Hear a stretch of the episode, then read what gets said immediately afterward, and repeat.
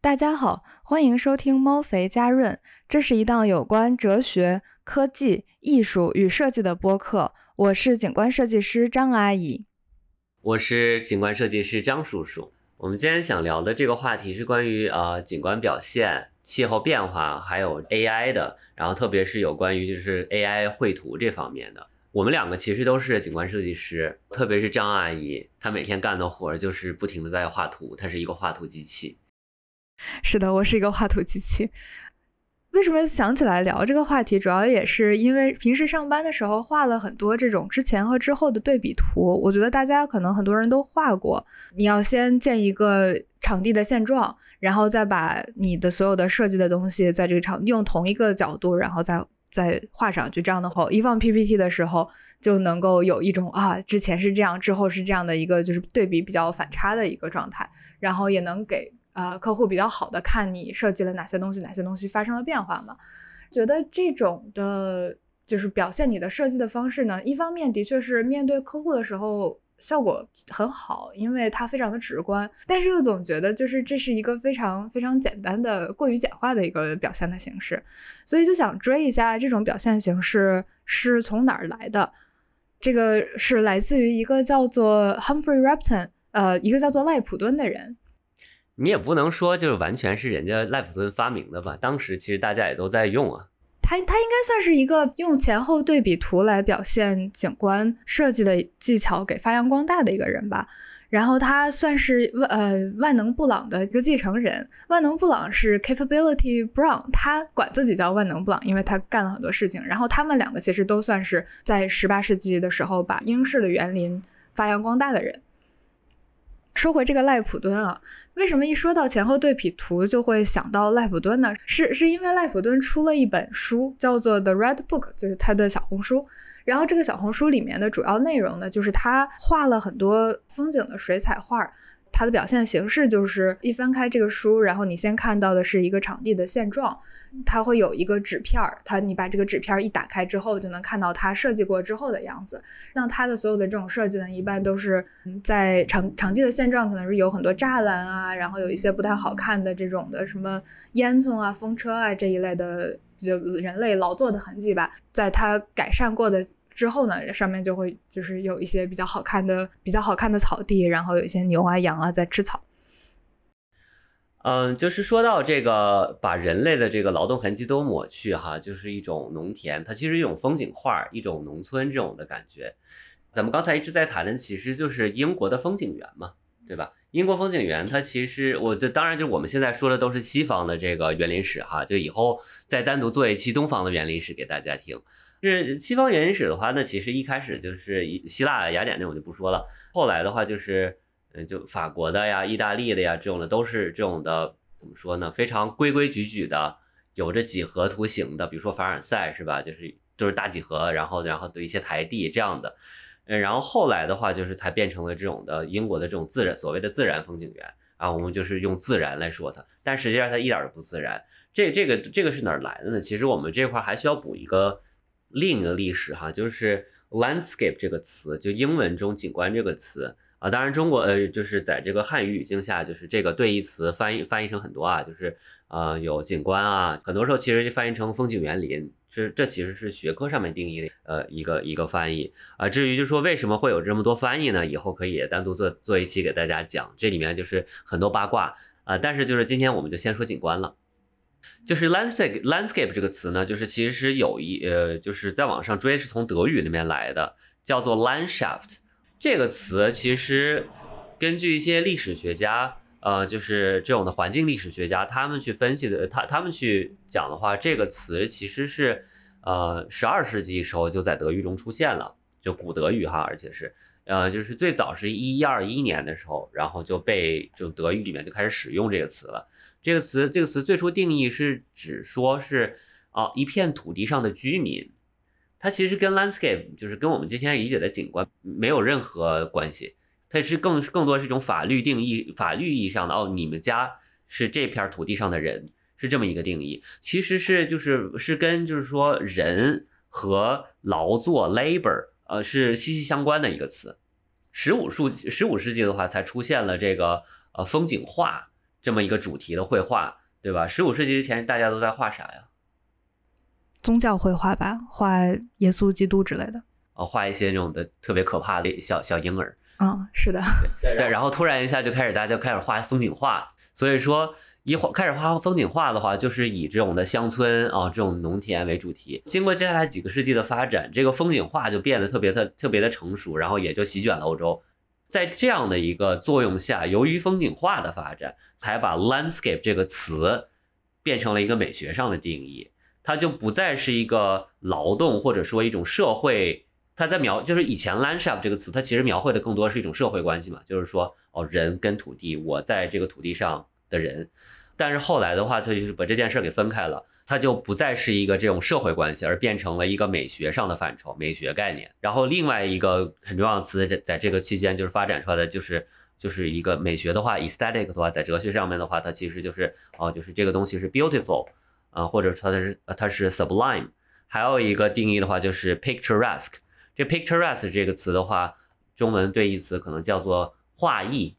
诗情画意的那个画意，就是这个说哦很有画意。但是就是说，其实在英文中 picturesque 这个词的话，更多是来形容这种的啊这种 landscape 这种感觉的。大家对它的探讨就不再是一种社会社会意义上的探讨，而是一种纯美学上的探讨。与此同时呢，就是说人类的劳动。或者说是一些技术啊，一些工具啊，也都被美化了，然后乡村也被美化了，一个农民也被美化了。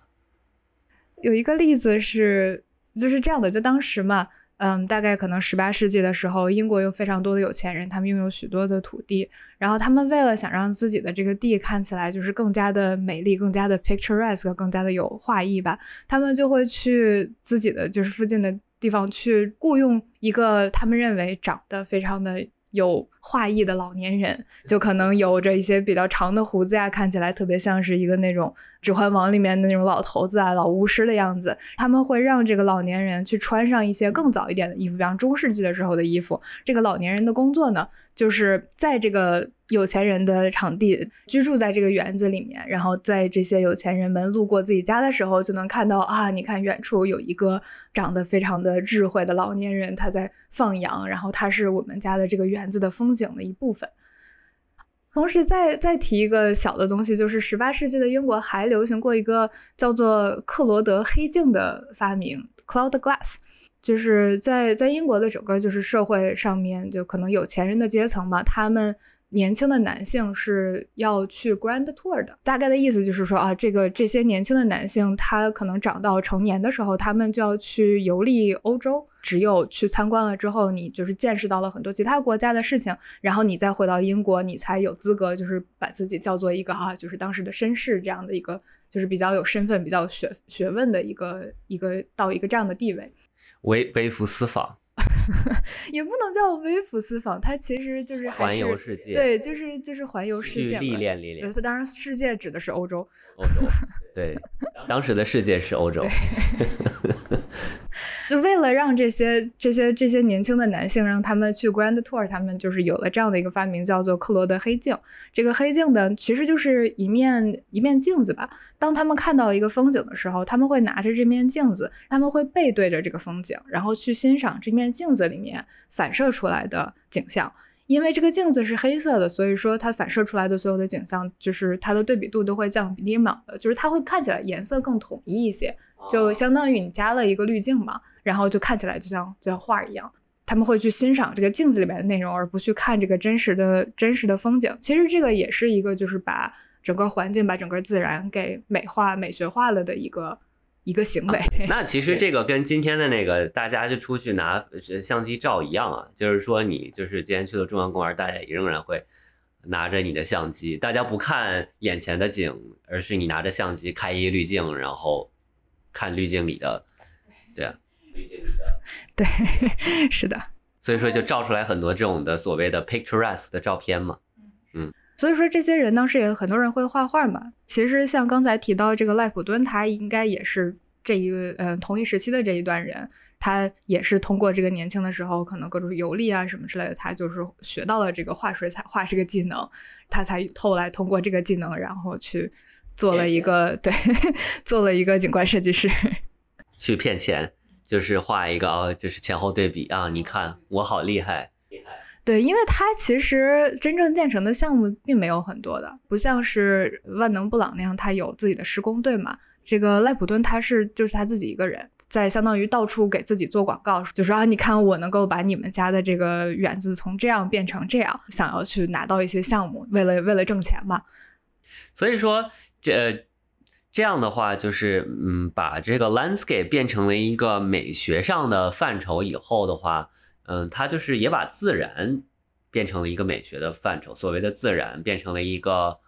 一个 scene，一个一个一个景景象，一个一幅图像，对吧？变成了一个一个 others 他者，就是不是我自身的一部分的一个外界的东西嘛？对啊，啊对啊，就是因为就是这样的话，landscape 还有一个我现在想到的另一个点，就是对于呃，就是呃，朱利安。于连就是他叫 François Julien，是一个法国的汉学哲学家。他就在讲，他在一本书叫做《Living Off Landscape》，就是 landscape 其实这个词，它还有一个呃怎么说呢？landscape 这个词的这个这个概念的发展过程中，还有一件事是跟这种西方的这个科学科学思维是分不开的。因为科学思维的话，就需要有所谓的客观，就是你得把主客体分开。作为一个 landscape 来说的话，你看到一个东西，你看到一个景，与此同时，你也去创造了一个所谓的观察者，一个 observer。这是一个呃，这是一个西方对于这个自然和景景观的这么一个这么一个特殊的理解方式吧，就是他们这种西方的一种理解方式吧。所以说这样的话，跟这个分不开的一点就是说，把自然也当成了一个。永恒不变的东西嘛，因为把人和自然对立开来之后，你就会发现哦，自然是一个不不会变的东西，自然是不属于我的一部分嘛。然后它是它是一个外界的东西。就当然这里我觉得我们讲的已经是几一个非常简化的 版本了，就中间可以再展开讲的东西其实特别的多啊。对，这关于自然这个期的话，我们以后专门做一期给大家讲。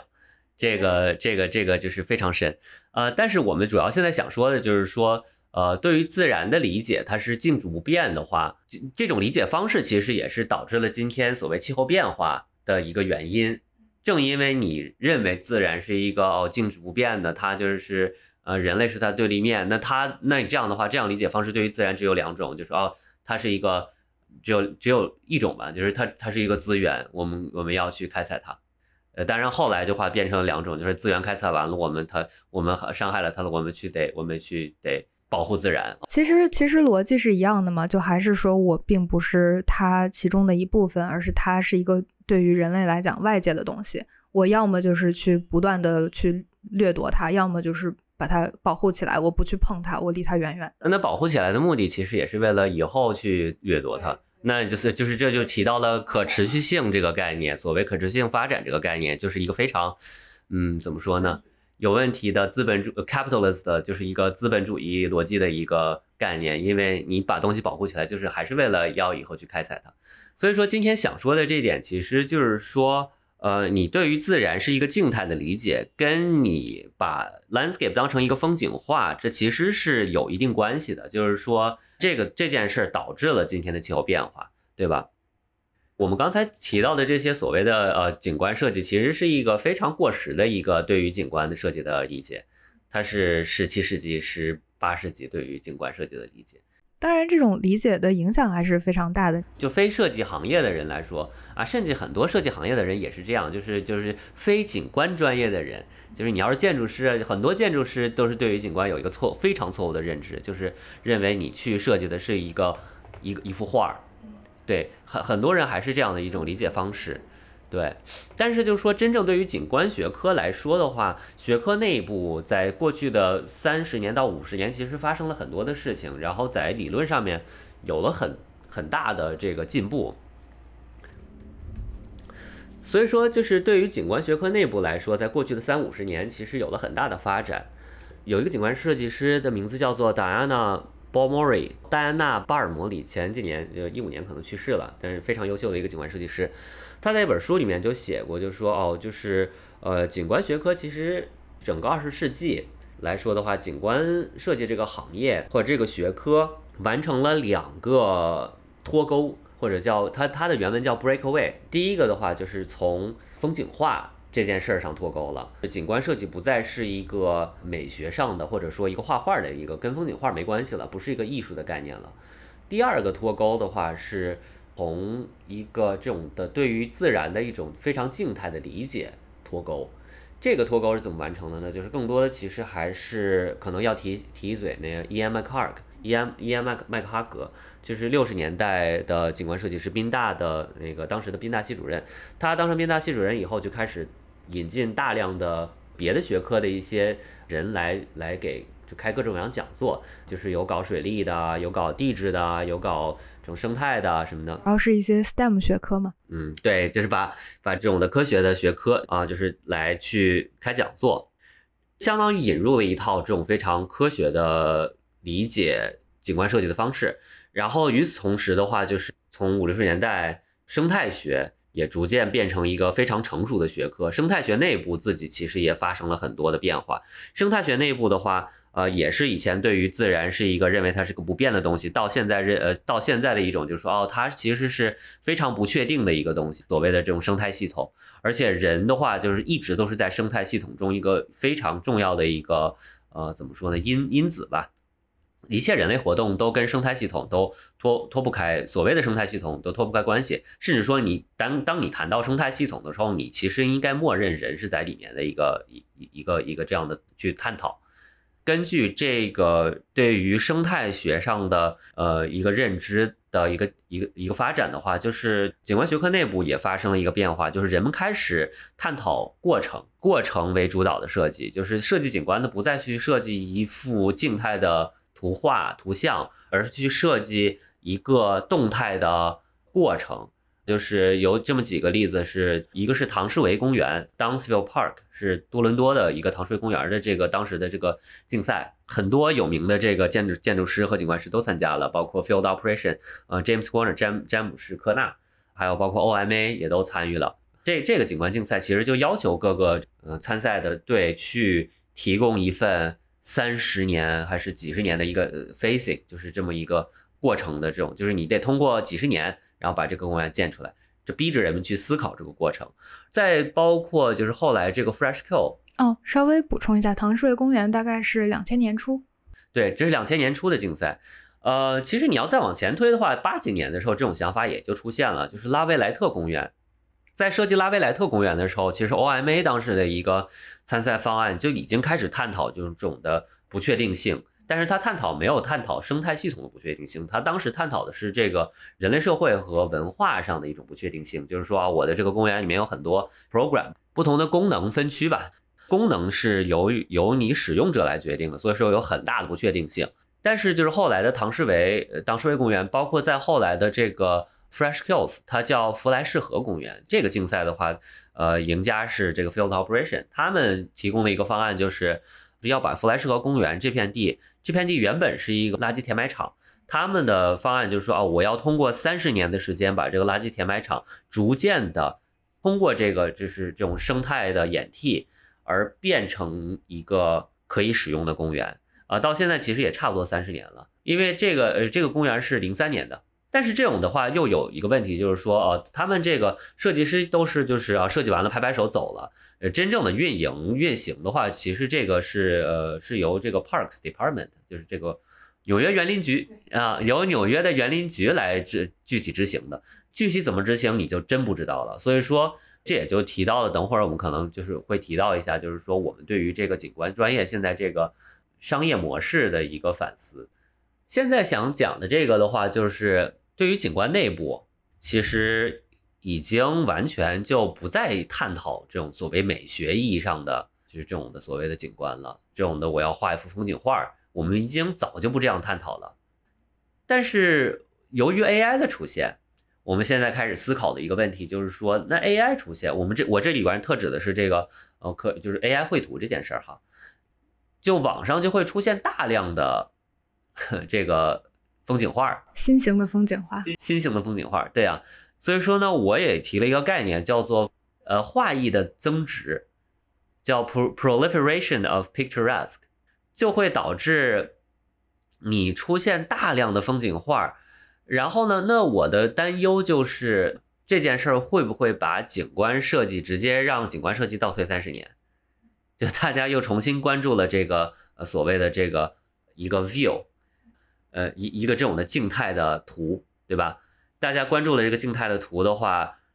最最最关键的是你这种过时的对于自然的静态的理解，还会导致 climate change，导致这个呃气候变化。我我我觉得可以稍微补一下，就首先就或者总结一下吧，就是首先是就是非非景观专业的人，就是一些可能没有过设计教育、设计背景的人，普遍的人们对于景观的理解还是停留在一个这个画意 picturesque 的程度上面的。虽然说景观这个嗯行业内部已经在就是早已经超越了这个这个话题，然后已经就是往前推了三十年多少年了，但是你这个架不住大大大部分人对于景观的理解依然是这样的。那现在又出现了 AI，就是 AI 其实也是让更多的人有能力去。生产更多的图片嘛？现在的话，那既然大多数人依然是对于景观的理解停留在 picturesque 上面，那然后现在我们又有了更多的能力去生产新的图片，那就很容易再会退回到对于自然一个非常静态的理解，就是再退回到这个 picturesque 这种理解上面。对，还有另外一点的话，就是要提一下这些 AI 的这些模型，它具体是怎么出来的？就是 AI 绘图是从呃它的原理是什么吧？就稍微讲一下，这样的话有助于呃帮帮助大家理解一下这是为什么这么想。呃，就是从二零二二年开始，就是这个 AI 绘图这件事就一下就火了。当时第一开出现的是应该是呃大力，然后后来就很很快就 Mid Journey 也出现了，然后就是 Stable Diffusion，这都是几个比较火的应用吧。对于 AI 绘图这件事儿呢，其实我我就是很早就有关注，就一几年的时候，当时当时一几年用的模型叫做 GAN，叫 G A N，生成对抗网络。它具体的就是也不给大家就细讲了，就是具体的话就是有两个神经网络一起去呃一起去学习，然后两个就变得越来越好，呃就是相当于一个一个是造赝品的，另一个是鉴定赝品的一个神经网络，然后两个就互相一起训练，然后就变变得越来越好。当时能达到的。呃，只是画出来一个，就是一个真实的、非常写实的一幅。那是我记得是一八年的时候，大家都已经呃就觉得了不得了。当时 MIT 还说，哦，这个 GAN 是一个呃一个 breakthrough，一个一个一个重大的突破。但是很快，你看，就是二零二二年的后，GAN 已经就过时了。看，然后然后就是取而代之的是这个 diffusion model。diffusion model 叫做扩散模型嘛，就是现在包括 Stable Diffusion 啊，Midjourney 啊。都是靠这个 diffusion model 来，它的原理不太一样。它的原理是通过高斯模糊，就是你在 Photoshop 里面可以干一件事，叫做高斯模糊，就是把一幅画给它模糊掉。然后这个 Stable Diffusion 它学习的是什么呢？学习的是这个模糊的过程。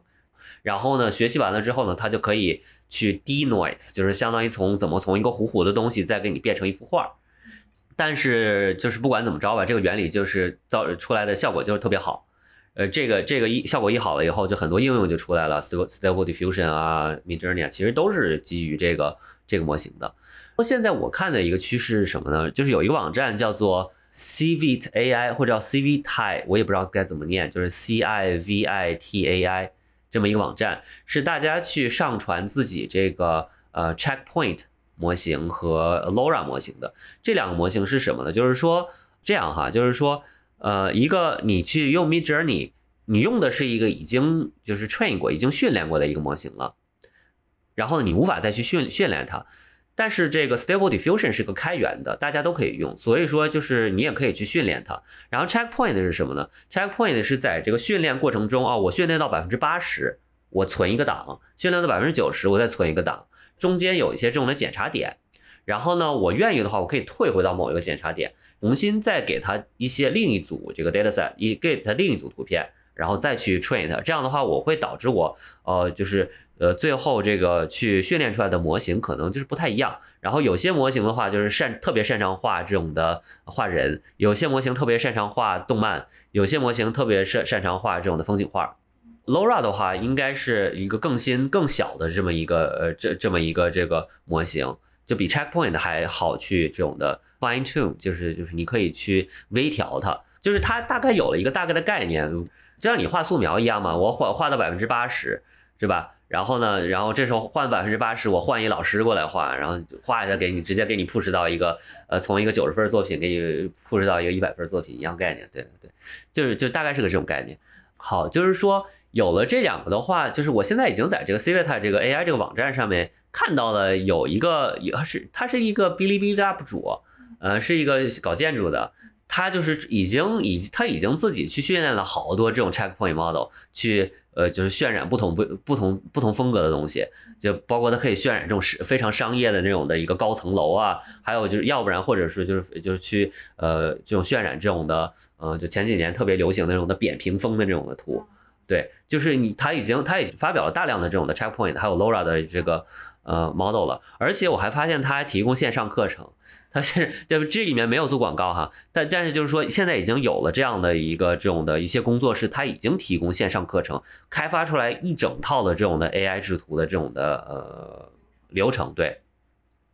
然后还有一件事就叫 ControlNet，ControlNet 也是这个呃 Stable Diffusion 里面的一个相当于组件吧，就是模组插件，你也可以加载加载到你 Stable Diffusion 里面。它能干嘛呢？它是通过这个计计算机视觉呃 Computer Vision 去识别你的一张图，它能干好多事儿了。就是你其中有一项就是 edge detection，就是可以把你的这些 edge，呃，就是用边界去 detect，就是去看出来。根据这个再去生成图片。这样的话能做一到能做到一件什么事儿呢？就是你就直接用笔在纸上画一个，就是一个小的 sketch，一个设计的小草稿。然后呢，用这个呃用这个呃这个 ControlNet 加上 Stable Diffusion，你就直接从手稿。到一个完整的渲染图，我们就能出来，而且这个完整渲染图你还直接能再微调，然后呢，就是出一百种不同的风格。哦那这这适合我们公司那些只知道画 sketch 的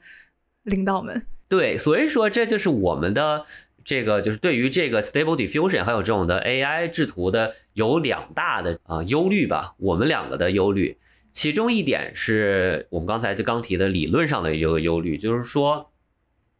你。你这些模型是根据网上是网上的一些图片，呃训练出来的。网上对于景观的大样的理解是一种过时的理解，因为就是你 Google 你随便一搜就是 landscape 的话，你搜出来大多大多数还是一个 Windows 的背景桌面，对吧？风景画。根据这种的训练出来的，就是对于一个 Stable Diffusion 或者对于一个 Mid Journey 来说，landscape 这个词就等于一个风景画。这样的话会导致。就就导致我们刚才所说的这个，就是一个风景画的增值，或者说一个画意的增值，那就是让景观景观的理论倒退三十年，对吧？第二点呢是关于这个公平公正上的这么一个顾虑。这个的话，就是举个例子啊，就是说以前曾经有个职业叫做 computer，就是在你真正的 digital computer 发明出来之前，电脑发明出来之前，有一个职业叫做 computer，叫做计算员。呃，它其实大部分是一些女性，啊，在这种的，就是充当这个计算的工作，因为你没有计算器嘛，你没有计算的巨大型计算机，这就是由人来干的，所以有这么一个职业。还有个职业叫做 typist 打字员，这个其实可能八零后、九零后的人是有有知道这个职业的。就是我记得我小时候，那个我妈当时就是也写过一些论文，她的写都是手写。写完了以后，说：“哎呀，我得送出去找一个打字员给我打出来。就是你可能就是街上会看着打字复印的打字，对，就是这个这个打字这个是一个活儿。当时，呃，就是我们想想说的，就是说那好，呃，这些就是很快的已经被机器替代了，对吧？那你作为一个呃，就是就是就张阿姨作为一个画图狗，就是也会很快被替代，对。”这就但是呢，这就是有这是一个关于这种的公正的问题。这个其实就是跟前段时间这个好莱坞的这个呃 writer strike，就是他们这个好莱坞的罢工也有关系。编主要是编剧的罢工吗？就是关于关于罢工这件事情的争议，不就是说由于这些大的嗯影视影视公司他们想要使用 AI，然后用 AI 来去改剧本儿。先让 AI 去写一个就大纲，然后再交给一个真真人的编剧，然后让这个编剧再去给他就是增加一些内容，把它变得更加精彩一些。这是很多就是电影公司想要干的事情。然后现在这编剧们就在嗯就在抗议嘛。关于关于这个的一个，当然争议很多了，就是它这个非常的有问题。其中的一个争议呢，就是这样的话就会导致很多没有履历的比较年轻的编剧，他们是没有机会去升职的。然后你要换到设计行业的话，就其实原理差不多嘛。那毕竟以现在的设计行业的经营模式来看，那大家其实都是从一毕业的时候，可能去一个公司里面当一个画图的机器。你如果当画图的机器画得好的话，你就能够拿到一些就是比较小的东西让你去设计啊，设计个桌椅板凳之类的东西。然后桌椅板凳设计的好了，他可能才会，你才可能有机会拿到一些就是更大的项目，然后逐渐承担更多的责任，然后整个在这个过程当中啊，逐渐升到一个就是公司里面比较高的位置，当一个什么设计总监之类的。同时呢，就是那你作为一个年轻的，一开始只会画图的人，那也通过整个这个过程嘛，我能够学到之后，整个设计的过程会发生什么，需要哪些新的新的知识、新的经验嘛？对，我想说，其实这个是也是跟这个建筑和这种设计行业它这种的非常有毒的这种的行业历史有关嘛。就是说，你想最先开始的这个是以学徒，对对吧？就最先的景呃建筑教育其实是一种学徒制，而我有一个所谓的大师。然后我要在大师手底下给他画他的当他的 drafter，CAD 就是普及之前，就是一个建筑公司里面一大群的这个 drafter 啊，他们每天就是拿在那个 drafting table 这种的画图板上拿着钉钉字尺在那块儿天天画图呢。然后那这个 cat 一出来，哦，就这些人下岗了。那下下一步就是说，那 entry level designer 是不是就要下岗了？如果说 AI 普及了，然后人们现在都在用 AI 出一些这些。效果图什么的话，那也就导致一个公司可能会并不是非常需要那么多刚毕业的年轻人去给自己的公司就是去当画图狗，这样的很多年轻人就会没有机会去参与到设计里面，因为你公司压根就不需要这一步嘛。原来交给十个人的活儿，现在只需要交给两个人就够了，那剩下那八个人干嘛去？非常多的年轻人没有机会参与到这个设计过程来的话，那这个就其实是一个关于社会公正的问题了嘛？那就是谁能够有机会参与到？设计过程当中来，那这就是非常嗯少的一部分人。那这些这些人他们需要什么样的条件呢？大家也可以自己想了。嗯，当然我们这种说也不是为了再去嗯怎么说呢批评这种 AI 画图。我们其实对于这个还是非常支持的。关键就是说你要用它来干嘛，对吧？你要你要用 AI，或者说你怎么去用这个 AI，对吧？哦，其实就是想补充一下。就关于为什么我们一直在讨论就是画图这件事情，因为就是设计类学科嘛，就不管是景观建筑或者说是什么工业设计，它其实你要画你这个学科本身的内容和你画图或者你进行表现的技法，它其实是一个互相影响的过程。画画其实应该是你设计当中的一部分嘛，就除了说是。当你把这个设计做完了，你需要出一道图去给拿给你的客户去看，然后去给别人讲解你的设计，这是一方面。另外一方面，其实也是你要通过这个画的过程去思考你的设计。就是我觉得大家也都有过，就是画着画着，可能突然一下这个设计就想明白了的这么这种的时候。所以说，绘画和设计是两个互相是在互相作用的。与此同时呢，就是你用什么工具去画图，它对于你的设计也是有着一定影响的。刚才提到，嗯，AutoCAD AutoCAD 大概是八十年代发明的，大概到九十年代的时候就已经在这个设计类行业非常的普及了。当时，呃，举一个例子的话，就是呃，Marsha Marsha Schwartz，呃，玛莎施施瓦茨，他的在纽约，他设计了一个，当时现在已经现在已经被拆掉了，但当时他设计了这个贾科布杰维斯广场，他当时的设计呢，就是一个全都是这种圆形的长椅。这些长椅都是那种荧光黄绿色，然后下面还有一些那种紫色的铺装，还是紫色的那种的涂料。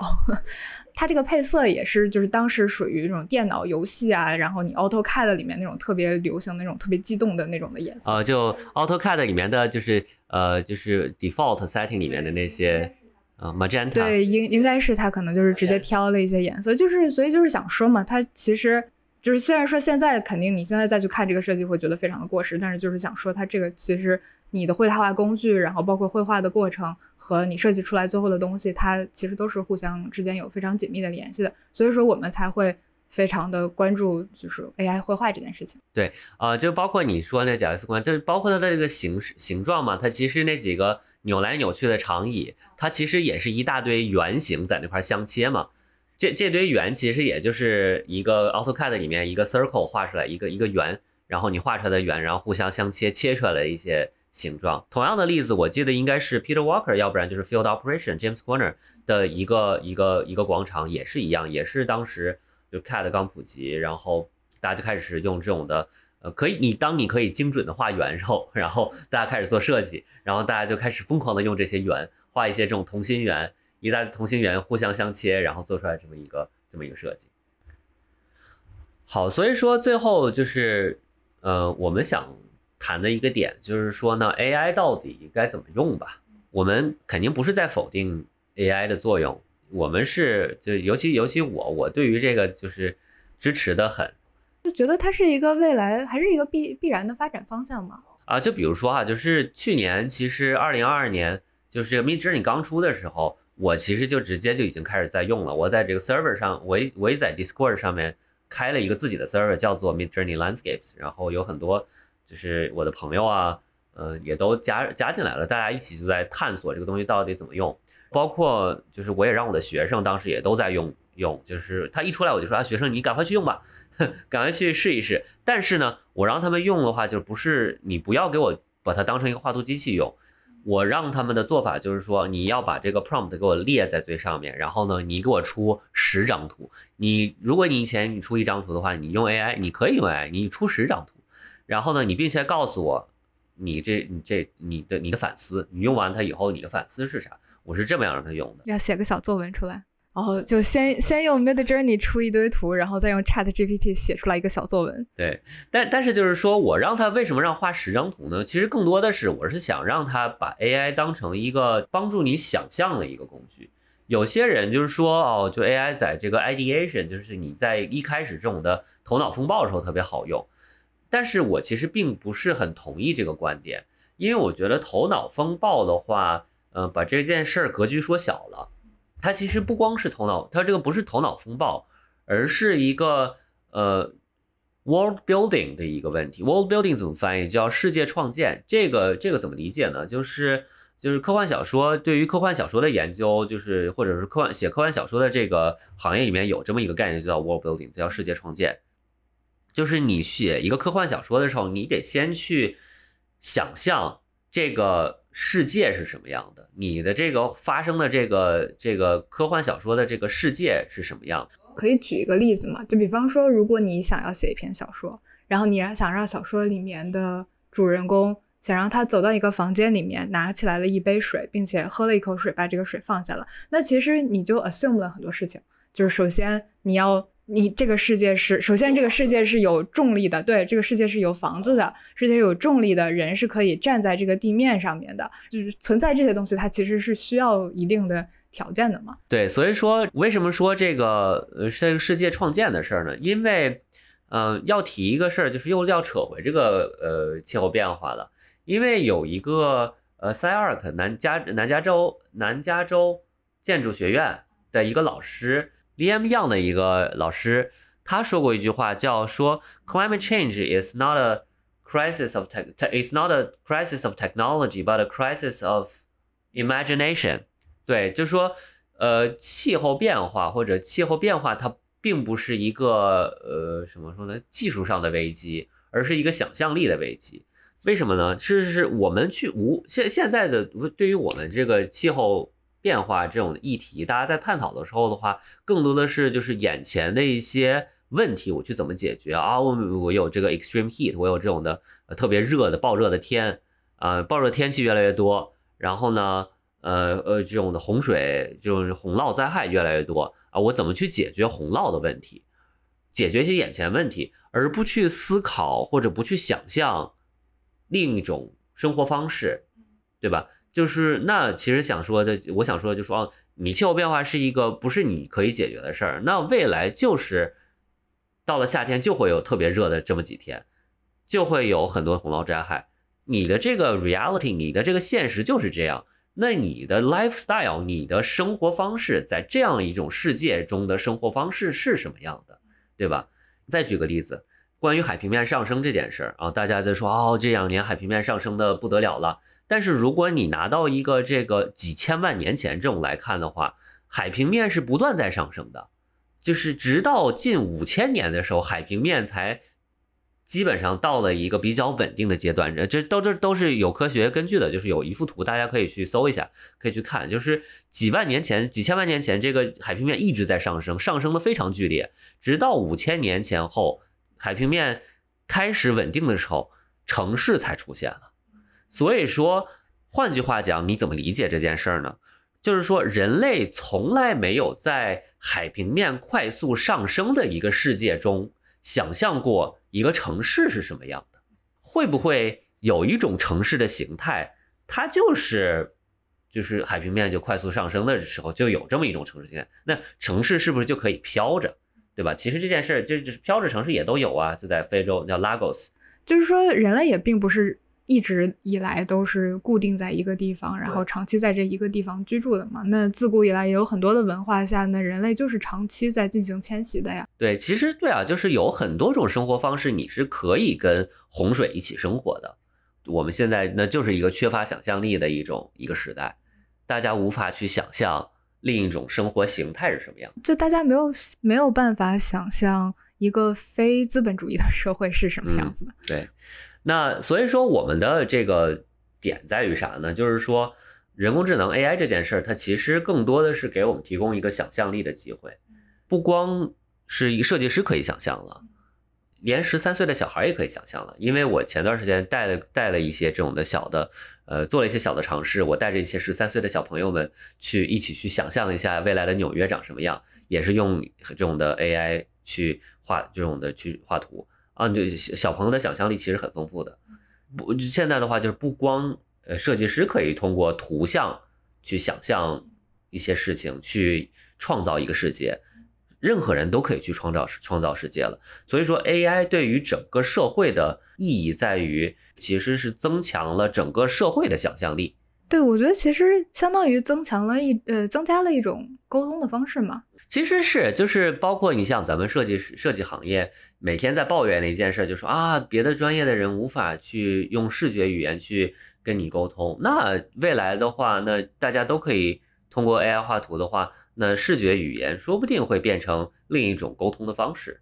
对吧？就是还是想强调嘛，就还是我觉得我们对于 AI 的发展，就是还是一个非常积极的态度，因为其实就自古以来艺术风格的进步，它其实都是跟。当时的技术有着非常大的关系的嘛，就是那为什么我们会有印象派的绘画作品？其实是一方面是因为当时已经有了可以照相的技术了，然后另外一方面当时也有了新的颜料，它能够把这些颜料带出画室去。这颜料你不用就是一直在一个画室里面使劲调它，你可以拿到外面去写生了，才有了新的这个艺术风格嘛。科技的发展其实是一直都在推进着这些就是人文艺术的发展的。呃，现那另外一个还要想想说一点就是说。啊，那我们两个认为，那景观的表现到底应该画什么？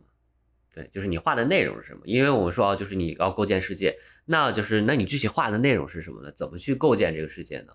这就要扯回最先开始讲的 landscape 这个这个概念了。这个就又终于扯了回去，也不叫扯，这是这是设计好的前后呼应 call back。对，我们要 call back 了，就是我们在想，就是说。景观这个词，它的词根上面来说是 landscape，它其实这个 landscape 这个词就是说，哦，在这个土地上生活的一群人，它其实是跟劳劳动分不开的。这些人通过自身的劳动，人类的劳动，去改变了这块的这这片土地，这块的这这片水土，然后才创造出来所谓的 landscape。所以说，当你看到一个所谓的 landscape，所谓一幅风景画的时候，其实背后全都是。全都是劳动，全都是人们的这个体体力劳动去干出来，不管是体力或者说用机器了，包括用技各种各样的技术。所以说，景观这个概念，景观和技术两个概念其实是不对立，完全不是对立的。他们两个应该是一起需要被一起思考的两个概念。就是当你思考一个景观的时候，你你不可以不思考技术，或者说它的这个呃劳动。就是去创造这个景观的，你看到这个眼前的景观的这个的这些劳动。当你看到一个就是美丽的图像的时候，你就得，你就是需要必须需要思考的一件事情，就是那这个图像是怎么来的嘛？这个草怎么就能长成这样子？这个地形怎么就能变成那么高？就它其实这个背后是有着非常多的劳动在里面的。人、机器、和他们的时间，嗯，还有动物，对，还有还有动物，他们的时间花在了这片土地上，然后创造出来你所谓的这这么一片呃景观。而且是在不停创造的嘛，它这个并不是一个，就是像我们之前说的，它并不是一个非常静态的景象，它其实是一个一直在变化的。所以说，我们的观点就在于什么呢？就是说，你画景观的话，就应该是画画它的过程。所谓画过程，就是你要表现的不是说这个这个东西最后长什么样，而表现的是这个这个东西是怎么被创造出来的。就你要画的其实是人。机器和这些各种各样的技术，你使用了这些东西，然后在不停改变这片土地，这是你需要去表表现的东西。这就是这才是一个对于所谓景观的一个，就我们我们认为比较合理的理解。所以说，就是对于景观的表现，你就应该表现的是背后的这一片景观背后的人啊，他们用什么样的工具去改变这个土地，去改变这块的水，他们种了草。他们养了呃蚌，他们的这些劳动形成了一个景观，这也就说回到了这个现在的景观设计这个这个行业。其实现在这个景观设计行业有这么一个趋势，就是说一个一个公司呃设计出来一个东西之后，它一般会给一个所谓的养护指南的 maintenance plan，就是你怎么去养护它，就是你你是我设计了一片草甸草原 meadow。我每一年去，或者每两年割一次草，或者一年割两次草。然后呢，每秋天的时候要种什么，冬天的时候要种什么，夏天时候要种什么。其实有这么一些，有这么一种思考的。关键是呢，就是说现在的景观模式呢，就是你所谓的养护是跟你设计是完全脱节的。你可以设计养护，但是执行的人不完全不 care，他们不不不不执行的，他们不会执行的。就像就像一样的道理啊，就是呃，Fresh kill，。呃，你 fresh kill 其实三三十年前，呃，我们就已经当时的 Field Operator 已经想到这一步了，说你需要去设计一个过程，但是这个过程具体是怎么被执行出来的，没人知道。而且呢，还有一件事就是说，你设计这个过程的话，你的容错是什么样的？就是说，你干了一件事儿啊，可呃这个结果跟你预期的不一样，那你该怎么下一步该怎么办？哦，就比如说 Highline 它的这个浇水的问题。对我有一个学生。他 来来这个学之前呢，他其实是在 Highline，就是美国高线公园，他在 Highline 上面做这个养护工作的一个人。他就告诉我一件事，说 Highline 这个设计的时候没有设计这个喷，就是自动浇灌装置，因为当时的 maintenance 它的养护的方案是什么呢？就是要有五十个 gardener，五十个园丁，然后去每天的去浇水。但是呢，设计出来以后发现你根本没法这么干。因为它变成了个地标性的东西，人流量太大了，这这五十个员工根本没法浇水。还有一点事儿是什么呢？就因为 Highland 它是一个大铁壳子，其实你如果仔细想，这个东西是特别吸热的，所以说就是到了夏天这种的话，就是相当于外面热，里面也热，对于植物来说是一个非常糟糕的一个环境，你也没法浇水。就一个设计，你怎么去养护它是一个概念，而且包括还有一点就是说，我们设计了一片草甸，我的我设了一片 Urban Meadow。那按照这个生态的演替来说，meadow 它自然而然会出现一些木本的植物，对吧？木本植物就所谓的 pioneer species 这种的先锋植物就会出现，松树啊什么。然后呢，下一步它就逐渐会演替成一个这种的有有有很多灌木的这么一种生态系统，这这就会发生的。所以说你你才需要去一年去割一次草嘛，不让它。往这个方向走，你要你要烧它吗？对，control burning 其实也是个概念，对，要烧它也是这种概念。你不希望它变成一个你不想要的生态系统，但是呢，就是说对于气候变化来说的话，你说不定你是希望它去不断的去演替的，而且这就提提到了这个养护这个概念。所谓的养护是把它维持成一个一个一个现状，你不想让它有任何发展的一个现状。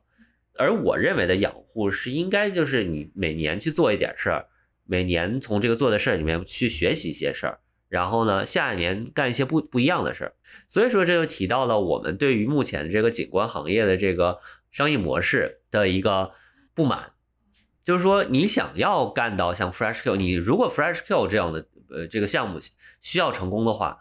那需要干的一件事只能是一个订阅服务。FreshQ 公园订阅 Field Operation，我订阅你五十年，然后呢，这五十年内你就在这片地上干你 landscape architect 需要干的事儿，我订阅你五十年，你来干这件事儿，我每年都给你钱，你来干这件事儿，你才能实现你想要干的事儿。但是由于现在这种的商业模式，你是无法干到这样这一点的。你就算你设计了一个这个呃养护方案，没人去执行。对，就是就是很难嘛。我想想，我想讲两件事情。就第一件事事情是关于养护方案的，就是做做养护的人，做 maintenance 的人，其实他们在设计工设计过程当中，或者说在一个景观当中，它其实有着非常重要的、非常重要的作用和重要的角色。就比方说，当时我曾经就在过一个项目，然后我们去当时的场地看场地的时候，人家非常明确的跟我们提出来说的就是在某一块地方，我们是不能种任何多余的植物的。你知道为什么不能种多余的植物？是因为那个地方经常容易有老鼠洞。如果种了比较高的植物的话，这个老鼠洞就就是老鼠就非常容易藏到它们的洞里面去，你就没有办法发现那个老鼠洞，并且把老鼠消灭掉了。所以说那个地方是只能就是做成最平最平的那种草坪的。而且我怀疑，就如果我们当时真的设计了一个有很多植物的一个一个东西在那块地上的话，很有可能也就直接会被被剪掉了。对，嗯嗯，再一个就是说，说到这个订阅服务嘛，就它其实难的不光是作为景观专业本身，你你很难去。就是进行这样一个模型，再一个就是，就毕竟大多数的景观项目很多都是嗯公共项目嘛。那公共项目的话，你就需要跟很多政府系政府的机构打交道。然后，那对于一个政府机构来说，很多人就很多人的职位，比方说什么市长啊、议员，他们这个的职位，它并不是一个长期的职位，他其实可能只在这个地方待四年、待五年，然后他马上就需要去去上任一个其他的职位，他需要升职加薪什么的。那如果你要就是提出来了一个这种我需要五十年才能建出来的项目的话，那对于他们这些人来说是没有政绩的嘛？就是那你五十年之后建出来的东西，这感觉就未必算我的了。所以说，就从实际的角度来讲，就是我们也是知道这个事情它它是非常难的。对，所以说，呃，如果大家今天呃想开公司的话，就不妨你开一个订阅订阅订阅式的公司，以后成功了就别忘了要 credit 你的张叔叔。对，寄寄希望于更年轻的、更年轻的人们。那就那就今天先说到这样子。我是景观设计师张叔叔，我是景观设计师张阿姨。我们看心情，不定期更新。拜拜，拜拜。